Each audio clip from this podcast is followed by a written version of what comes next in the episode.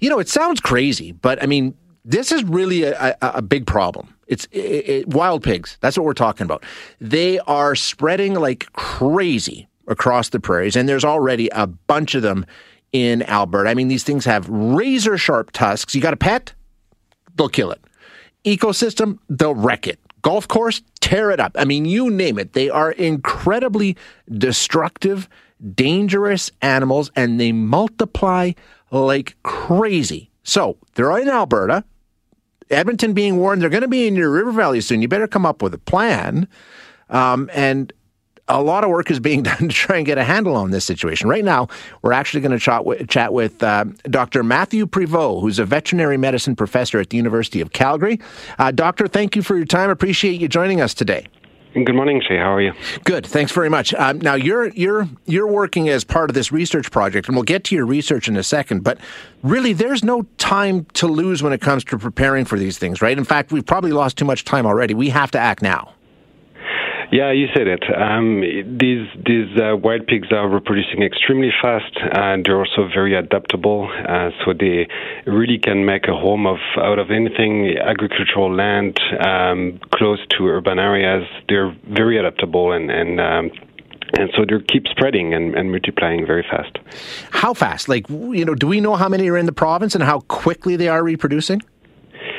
Yeah, they're they're really um, uh, spreading exponentially and, and reproducing exponentially. Um, in Alberta, uh, we're at about a third of rural municipalities that are now um, occupied by um, wild pigs.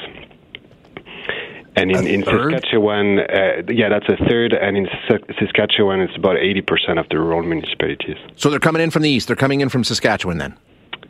Uh, yeah, there's been uh, there's been some release uh, directly in, in Alberta. It's their, their presence is uh, quite uh, well linked to where they're coming out from. So um, wild boar farms and um, places where there's been uh, historically some some wild boar farming, mm-hmm. and once they escape, they they start reproducing. Okay. Um so many questions. Let's start with your research project. You're um, you're trying basically to try and get an assessment of uh, where the situation is right now. Would that be a fair way to characterize it? Yeah, that, that's right. Um, and so that's going to be a four year project that's funded by RDAR, Result Driven Agriculture Research.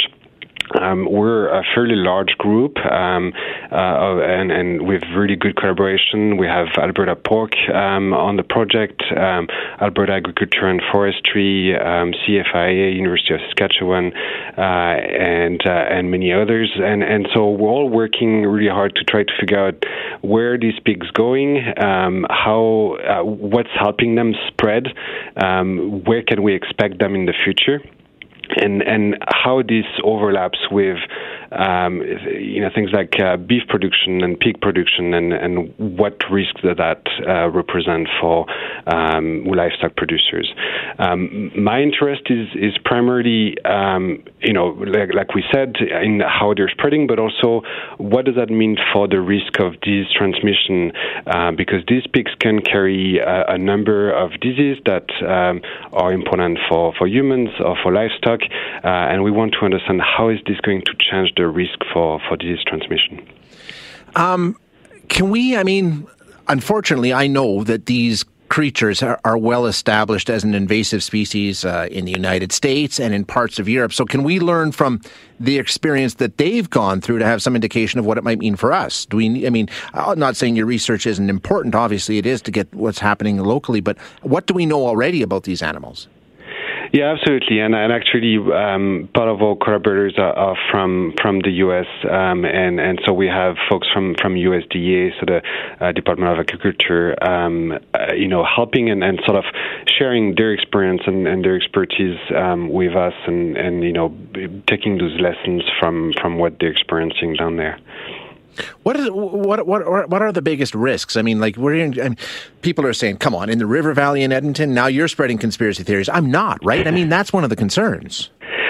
Yeah, like I said, they, these uh, wild pigs are, are, very adaptable. So they, as long as they're good food sources, um, they'll be able to establish and and, uh, and and reproduce. And so there's really no limitation to them establishing in in more um, urban areas. Um, for now, they seem to prefer agricultural areas where there's abundance of, of food sources. Um, you know, that's your crop, your grain bins, and and others. Um, but there's really no limitations to, to them establishing in in more uh, rural rural um, urban um, sectors. Um, and, and, in fact, um, in Europe, where um, wild boar densities are increasing, uh, we increasingly see them in, in close to, to urban centers. Um, obviously, they survive winter in, in this part of the world. They do, and they, they, they actually do fairly well. Um, and uh, there's good evidence that they're able to even reproduce all year long. um, and uh, yeah, they're, they're pretty well adapted to cold. That is amazing. What about? Uh, I'm just taking a look at the government website that says landowners are required to control or destroy pests and prevent them from becoming established on their land. So, is it open season on these animals in Alberta? Not quite. Um, and in fact, the hunting is, is actually more of a problem than anything else in, in this scenario. Um, there's, there's good evidence that um, hunting actually um, how much they spread, uh, and in some cases even how fast they reproduce. Uh, and so, uh, you know, hunting hasn't been really a very effective tool, particularly in this initial stage where uh, where there is a rapid spread and invasion of, of different places. Um, and so there is a, a really good program, uh, and, and the Alberta government is being quite proactive with this. Um, and, and, so the um, wild pig eradication program trying to uh, monitor where those wild pig go, um, identify those those social groups or sounders, uh, and and then uh, setting up um, some trapping device and, and monitoring those uh, those groups and, and being able to remove them all at once. I just got a ton of people that are listening and sending me texts, Matthew, saying, "Well, why don't we just have open season? Why don't we just put a bounty on them and let the hunters take care of this problem? I'm sure that's been tried in other places, right? It's been, and like I said, it, it is it is quite counterproductive, and so uh, we're really trying to, to stay away from from this. Yeah. Um, it, it, just uh, it just really makes things worse. And like I, I mentioned earlier, I, am also in, particularly interested in in um, disease transmission and, and what happens to um, the the pathogens that these pigs have.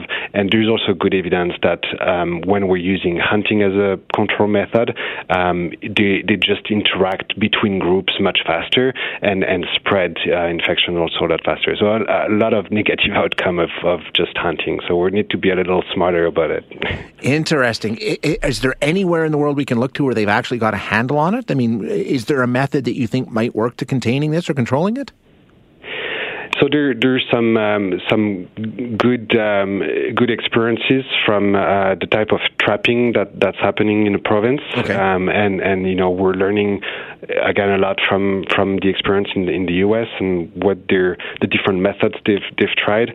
Um, the the uh, critical thing is is uh, to act early and and be uh, ready because uh, you know uh, when you get to really high densities it, it becomes very difficult to to control the problem.